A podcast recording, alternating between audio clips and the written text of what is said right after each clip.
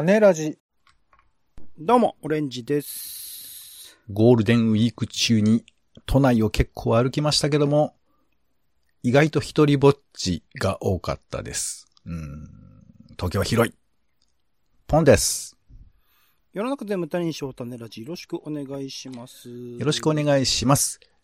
気になる映画、テレビ、イベント、展示、ごとなど様々な娯楽ごとを拾います、種ラジの種助のコーナーです。はい。ということで、えー、我々がですね、SNS などで拾いました、えー、イベント、映画などのね、情報を皆さんと共有するというコーナーです。はい。はい。では、まずは私たちが先週見た娯楽ごと、行った娯楽ごとから、ピックアップしてご紹介します。感想ピックアップです。では、オレンジさんお願いします。いろいろと映画、ドラマ見ております。映画で言うと、おメイドインヤマトという、えー神奈川県の大和市というところのね、えーっと、を舞台にした、えー短編映画のオムニバス集5作品ですね、をまとめた映画であるとか、僕の一番好きだった人というう映画、まあ、両方ともシネマロサでやっていたので見に行ったっていう感じなんですけど、うん。あとは今週大きかったのはドクター・ストレンジ・マルチバース・オブ・マットネスはすごかったですね。これはぜひうん IMAX3D とかで見ると食らうというか、映像的にどうかしている展開。まあ話としてはまあ、あれなんね。気をつけて、気をつけてね、気をつけてね。本当に。はい。はい。はい別にまあネタバレしようがなんだろうがあんまり関係ないような作品いやいやだなとは思ってます。自分中心だな。うんはい。はい。あとは、マイニューヨークダイアリーっていうサリンジャー、まあ、作家のね、サリンジャーにか関わる、まあ、サリンジャーのお晩年のお仕事をお手伝いしたみたいな編集、あの出版エージェントのね、えー、見習いの話とか結構良かったけど、みたいな、まあ、いろいろありますけど、今回はそうですね、特筆して言うと、えっと、今、Unext という、あのー配信プラットフォーム、まあ日本製のやつなんですけど、そこがまあ HBO っていう、まあチェルノブイリとかね、ウォッチメンとか、まあ優れた、あーえードラマを大量に作っている会社と提携をしていて、まあ HBO 作品については多く日本では Unext で配信がされているんですけど、その流れで、えっ、と、かなり面白い作品がやっていて、今、ピースメーカーっていう、えースーサイドスクワットという、この前、あザ・スーサイドスクワットか。この前、えっと、公開した DC コミックスを原作とした、まあ、犯罪者集団の、あ犯罪者たちが、まあ、ヒーローになるっていう話が、映画としてやってたんですけど、そこでのキャラクター、ピースメーカーというキャラクター単独のドラマバージョンが作られていて、これもなかなかですね、まあ、クソ、クソ野郎なんですよ。とんでもない、まあ、あの、差別主義者的な存在であり、まあ、白人至上主義的な存在でありっていう、でもそういう環境で育った人の葛藤みたいなものが描かれていて、親がそういう人だからそうなっちゃったのかとか、いろいろ背景とかが遡るとなかなか深い内容になっていて、今現在のやっぱりアメリカ国内ですね、特に。におけるその白人至上至上主義の流れとか、そこら辺の、なんか、あの、こうしてこう環境が作られたみたいなところを考えるにあたって、それを今ヒーロー、まあもちろん話として、まあコメディ全開で、まあ、あの、ふざけた展開ばっかりなんだけど、ちょっといろいろと、あの、学べる内容もありつつというところでいいバランスの、ドラマなんで。まあ今真面目に説明しましたけど、そんな真面目じゃないです。本当ふざけ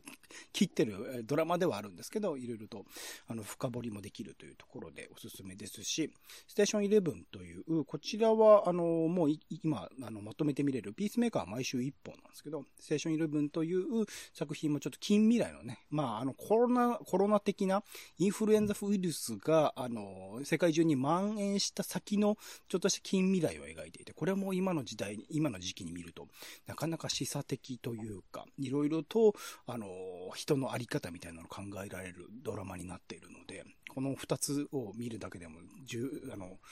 Unext に入る価値は十分にあるかなと思っている日本でございますので、おおすすめです。興味を持ったらぜひ見てみてください。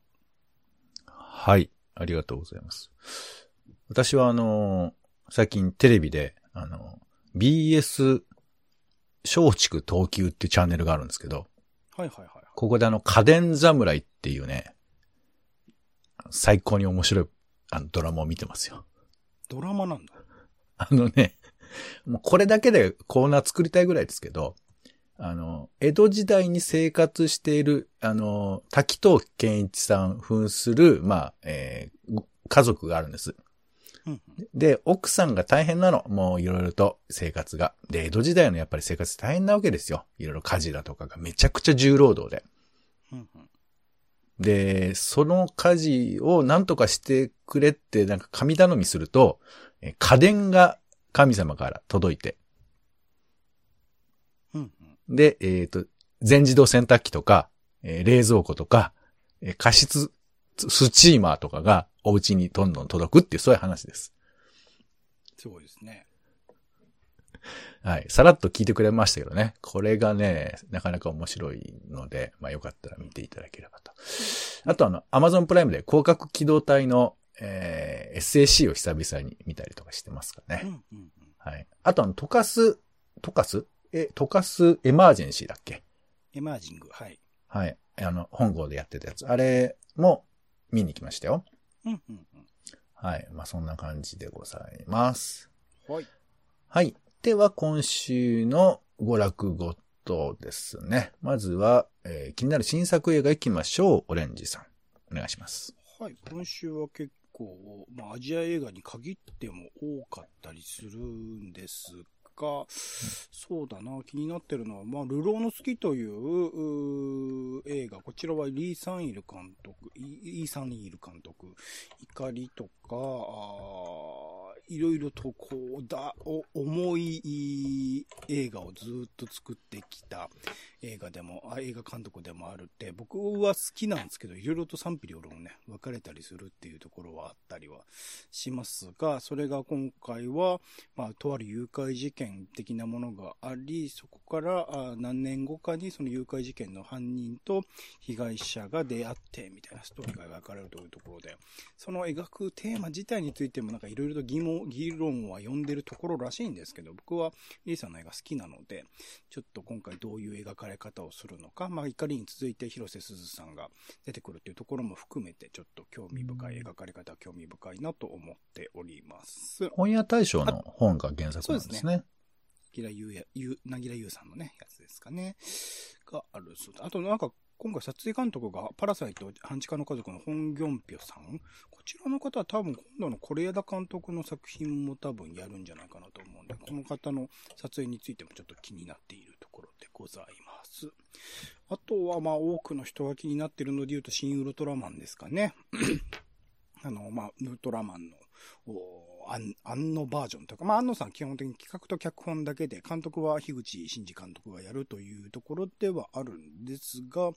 まあ、ウルトラマン過去シリーズ、まあ、多分初代シリーズですかね、一番最初のウルトラマンの話をベースに、でもなんか登場人物とか家督隊っていうね、字がなんか違ったりとかするので、まあ、あのウルトラマンの世界、もともとあったウルトラマンの世界と、まあ、並行世界的なところにおけるウルトラマンみたいなものがまた描かれたりするのかなと思うと、ストーリーリテリングとか、ウルトラマンがどういうキャラクターとして登場する、まあ、カラータイマーはないとかね、そういう話ももうすでに出てきてはいますが、試写会含めて全然多分今のところは、えっと、カラーとか東宝とかの内部の人しか見てないような状況だと思うので、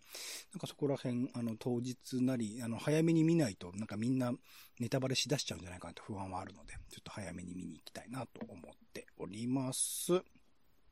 他にもいくつか面白そうな映画あったりする劇場版美味しい給食卒業。まあ前にね、えっ、とドラマ語りとかでも紹介してきた、あ市原隼人さんが、あの、キレッキラの演技でコメディをやりまくる美味しい給食の劇場版第2弾とか、教育と愛国というドキュメンタリーとか、夜を走るという、こちらももうすでに色々と各所で評判を呼んでいる映画でもあったりしますので、ここら辺も気になっているところでございます。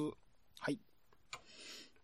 はい、ありがとうございます。えー私の方からは、パイナップルツアーズというですね、えーこれ、まあ、実は1992年作られた作品で、オムニバス、サーマコ、サーマ構成のオムニバスの作品なんですけど、うんあの、まあ、これシンプルにですね、あの、ナビーの恋って僕映画がすごい好きで、うん。えーで、この映画を撮った方含め、えーお三方が、えー撮った作品だそうなので、なんか沖縄の架空な島を舞台にしているということなんですけども、全然見てないんですけど、まあなんか、えー、テリア・リンケン、リンケンバンドが音楽担当みたいな、そういう意味では沖縄を、えー、満喫しつつも、えー、様々な問題がちょっとね、垣間見えるような作品じゃないかなというふうに思いますので、パイナップルツアーズが、えー、再び、こうなんかリマスターみたいなことなのかな、えー、5月14日から公開されるそうです。はい。では、オレンジさんの気になる名画座です。はい、どうぞ。はい、今週の気になる名画座は、てけてけてけてけてん、目黒シネマさんでございます。エルプラネタとスクールガールズという2本立てで、僕タイトルだけ見て気にはなっていた2作品。エルプラネタについては、えっと、東京都写真美術館でやっていた、えっと、展示の企画の中で、この、えっと、監督のアマリア・ウルマンさんという方の作品、なんかインフルエンサーみたいなものに扮して、えー、中国かな？なんかの街は、タイだったかな？の街を練り歩くっていう映像作品を作っている人で、その、あの、撮り方もなかなかエッジが効いてて面白かったんですが、今回はこちらは、まあ、劇映画というところで、どういう風に彼女の作品が、長編になるとね、なっていくのかっていうのも気になっていますし、スクールガールズっていうのも、これもなんかビジュアル的にはなっていたんですけど、修道、スペインにおける修道院に通う少女たちが思春期への扉を開け家族や自分自身を知っていく姿を描いた青春ドラマということで、テーマ的にはすごく好きそうなテーマではあるので、この2本立て見られるの、両方とも見てないのでね、楽しみにしております。はい、ありがとうございます。では、気になる家映画です。お家で楽しめる放送される映画ですね。で今回は BS プレミアム、NHKBS プレミアムの小さな恋のメロディー、5月12日放送ですね。午後1時からです。えー、まとにかく可愛い男の子と女の子の、ま恋なんですけど、ま曲がね、あの、印象的で、多分みんな知ってると思うんですけど、なんかいろんなドラマに使われたりとかしますか若葉の頃とかね。メロディーフェアってこれビージーズの曲ですけど、えー、みたいなのが流れたりする、まあこれもうなんか流れてるだけでもキラキラしてくんじゃねえかなというふうに思ったりするので、えー、ちょっとチェックしてみてはいかがでしょうか。小さな恋のメロディーですね。5月12日放送です。はい。では続いて気になるテレビですね。えー、いろいろあります。えー、世界 BS、えー、BS 世界のドキュメンタリー、えー、トイレ新文明論。これ再放送ですけれども、こちらが5月11日水曜日から、あ、水曜日放送ですね。それからね、えー、BS 朝日でレジェンドドキュメント、面会報告、入管と人権ということでですね、まあ、名古屋入管での課題、えー、これを支援し続けている女性を、まあ、追ったドキュメンタリーだそうですね。これが5月11日水曜日11時からですね。それからヒューマニエンスってあの、小田裕二さんがやってらっしゃる、えー、番組あるんですけど、40億年の企みということですね。今回は家畜というテーマでやるそうです。家畜ってすごいよね。あの、牛って僕らが食べてる牛って、あの、一種類なんだよね。あの種類。まあ、その中に細かく、まあ、なんか種類が分かれたりはするんですけど、なんであの牛選んだんだみたいなこととかもね、私は気になってるんですが、小田裕二さんが何を語るんでしょうか ?5 月12日、えー、木曜日11時からですね。はい。そして、えー、これちょっと映画重ねちゃいますけどね、えー、金曜ロードショー、ローマの休日。オリジナル新吹き替え版というのが、これちょっとまあ話題にはなってますよね。5月13日のまあ金曜ロードショーで、えー、日テレで放送されるそうですけど、オレンジさんはローマの休日ご覧になったことありますか？えーと、一回さらっと流してみたぐらいでちゃんとそうだよね。まあ、あの、なるだけ古い映画も、なんか好きなものは紹介しようと思ってますけど、まあ、なかなかやっぱこう古い映画ってね、まあ、当然映画めちゃくちゃ増えていくからしょうがないんですけど、まあ、そんな中で僕はこれはね、5回ぐらい見てると思います。ローマの休日は。まあ、シンプルに面白いし、なんか、まあ、このオードリー・ヘップバーンが、あの、可愛いんですけど、あの、オードリー・ヘップバーンの、なんか誕生日は5月4日で、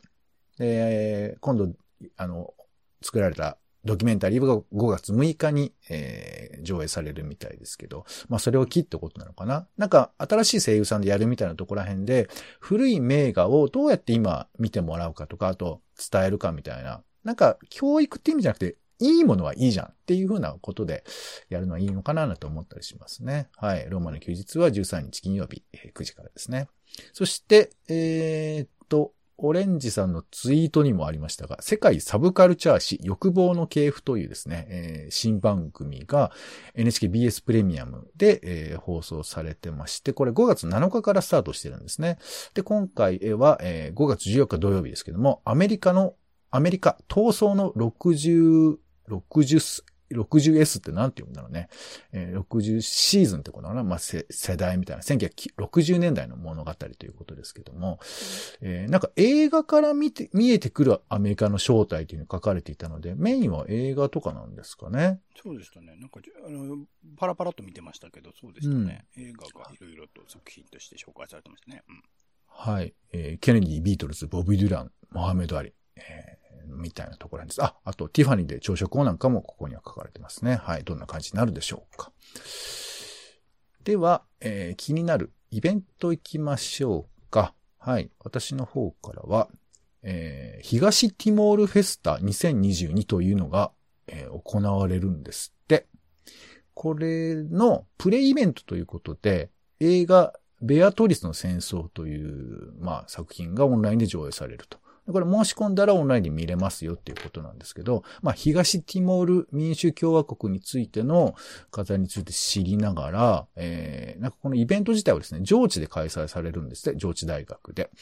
えー、なので、まあ、いろいろシンポジウムだとか、なんかゲストにね、ソウルフラワーユニの中川さんとか、こライブをやるのかな。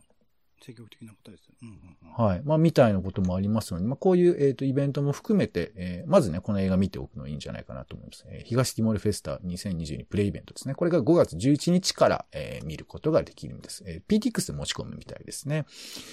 はい。他にも四川フェスとか、四川料理のね、四川フェスとかがありますよ。はい。えー、では、えー、気になる展示ですね。えー、展示こちらですね。うまくてす、美味しくてすごい生き物展というのが、えー、池袋のサンシャイン水族館でやるそうで、こう食べる意外な生き物、危険な生き物とか、なんかね、大グソクムシとかが書かれてるんですけど、あの、ここの場所では食べることはできないらしいんですけど、なんかこんなもの食べるんだとか、あと昆虫食のイベントとかもあるらしくて、なんかこう、食べることについて改めて、まあ私で言えばあの、うなぎなんかをね、食べるという視点で見るか、生き物の視点で見るかっていうのもありますんで、まあそういうふうなことが面白いかなということですね。これが3月18日から7月10日、まだ先までやってますね。はい、サンシャイン水族館ですね。それから、ちょっとちっちゃい、えっ、ー、と、イベントをいくつか紹介します。えー、千代田図書館では、ありがとう岩波ホールということで、岩波ホールの歴史だとか、えー、いうものを描く、まあ、ミニ展示みたいなのが、えー、行われます。地域連携コーナーってとこですね。はい。これ、九段下から歩けるとこですけど、岩波ホールのことをちょっと知りたい方は、こちらご覧いただいてもいいのかなと思います。それから、えー、っと、私のファミカセ展というイベントトが今やっています。えー、西荻窪のメトロですね。はい。これも、あの、ファミカセのラベルをキャンパスにデザインしたファミコンカセットっぽいデザインが見れるということで、こちらが5月31日までやっています。そして、台東区図書館の企画では、これもそんな大きい企画、あの、展示スペースじゃないんですけど、台東区っていろんな塔が建てられてるのご存知ですかね？と、まあ、一番有名なのは、両雲閣っていう、あの、なんていうかね、えっ、ー、と、まあ、数年間しか建てられてなくて、震災とかで壊れちゃってとか、上から、えー、な、なんだっけ、12階の、まあ、塔が建ってたんです。浅草には。実は。うんで、それ以外にもスペースタワーとか人担当だとかいろいろ、あの、まあ今でも50の塔とか立ってますけども、その塔についての知識が増えるというですね、ミニ展示がありますので、えこちら台東区中央図書館の2階で、えー、やっております。6月12日までやってますので、はい。推し党投票みたいなのやってるみたいですけどね。はい。チェックしてみてください。はい。というところで、種ラジの種付けは以上です。えー、公式サイトには URL なども載せておりますので、そちらの方もチェックをしてみてください。時間や料金、期間などは、えー、公式サイトをご覧いただくと安心かと思います。はい。ということで、種付け以上です。お相手は、えー、いろいろね言ってね、これを企画の種にしようと思っております。さあ、何がイベントレポートになるんでしょうかポンと、オレンジでした。種ラジ、また。種ラジは、ほぼ毎日配信をするポッドキャストです。Spotify や Apple Podcast にて登録を。更新情報は Twitter。本編でこぼれた内容は、公式サイト、種ラジ .com をご覧ください。番組の感想や、あなたが気になる種の話は、公式サイトのお便りフォームから。お待ちしています。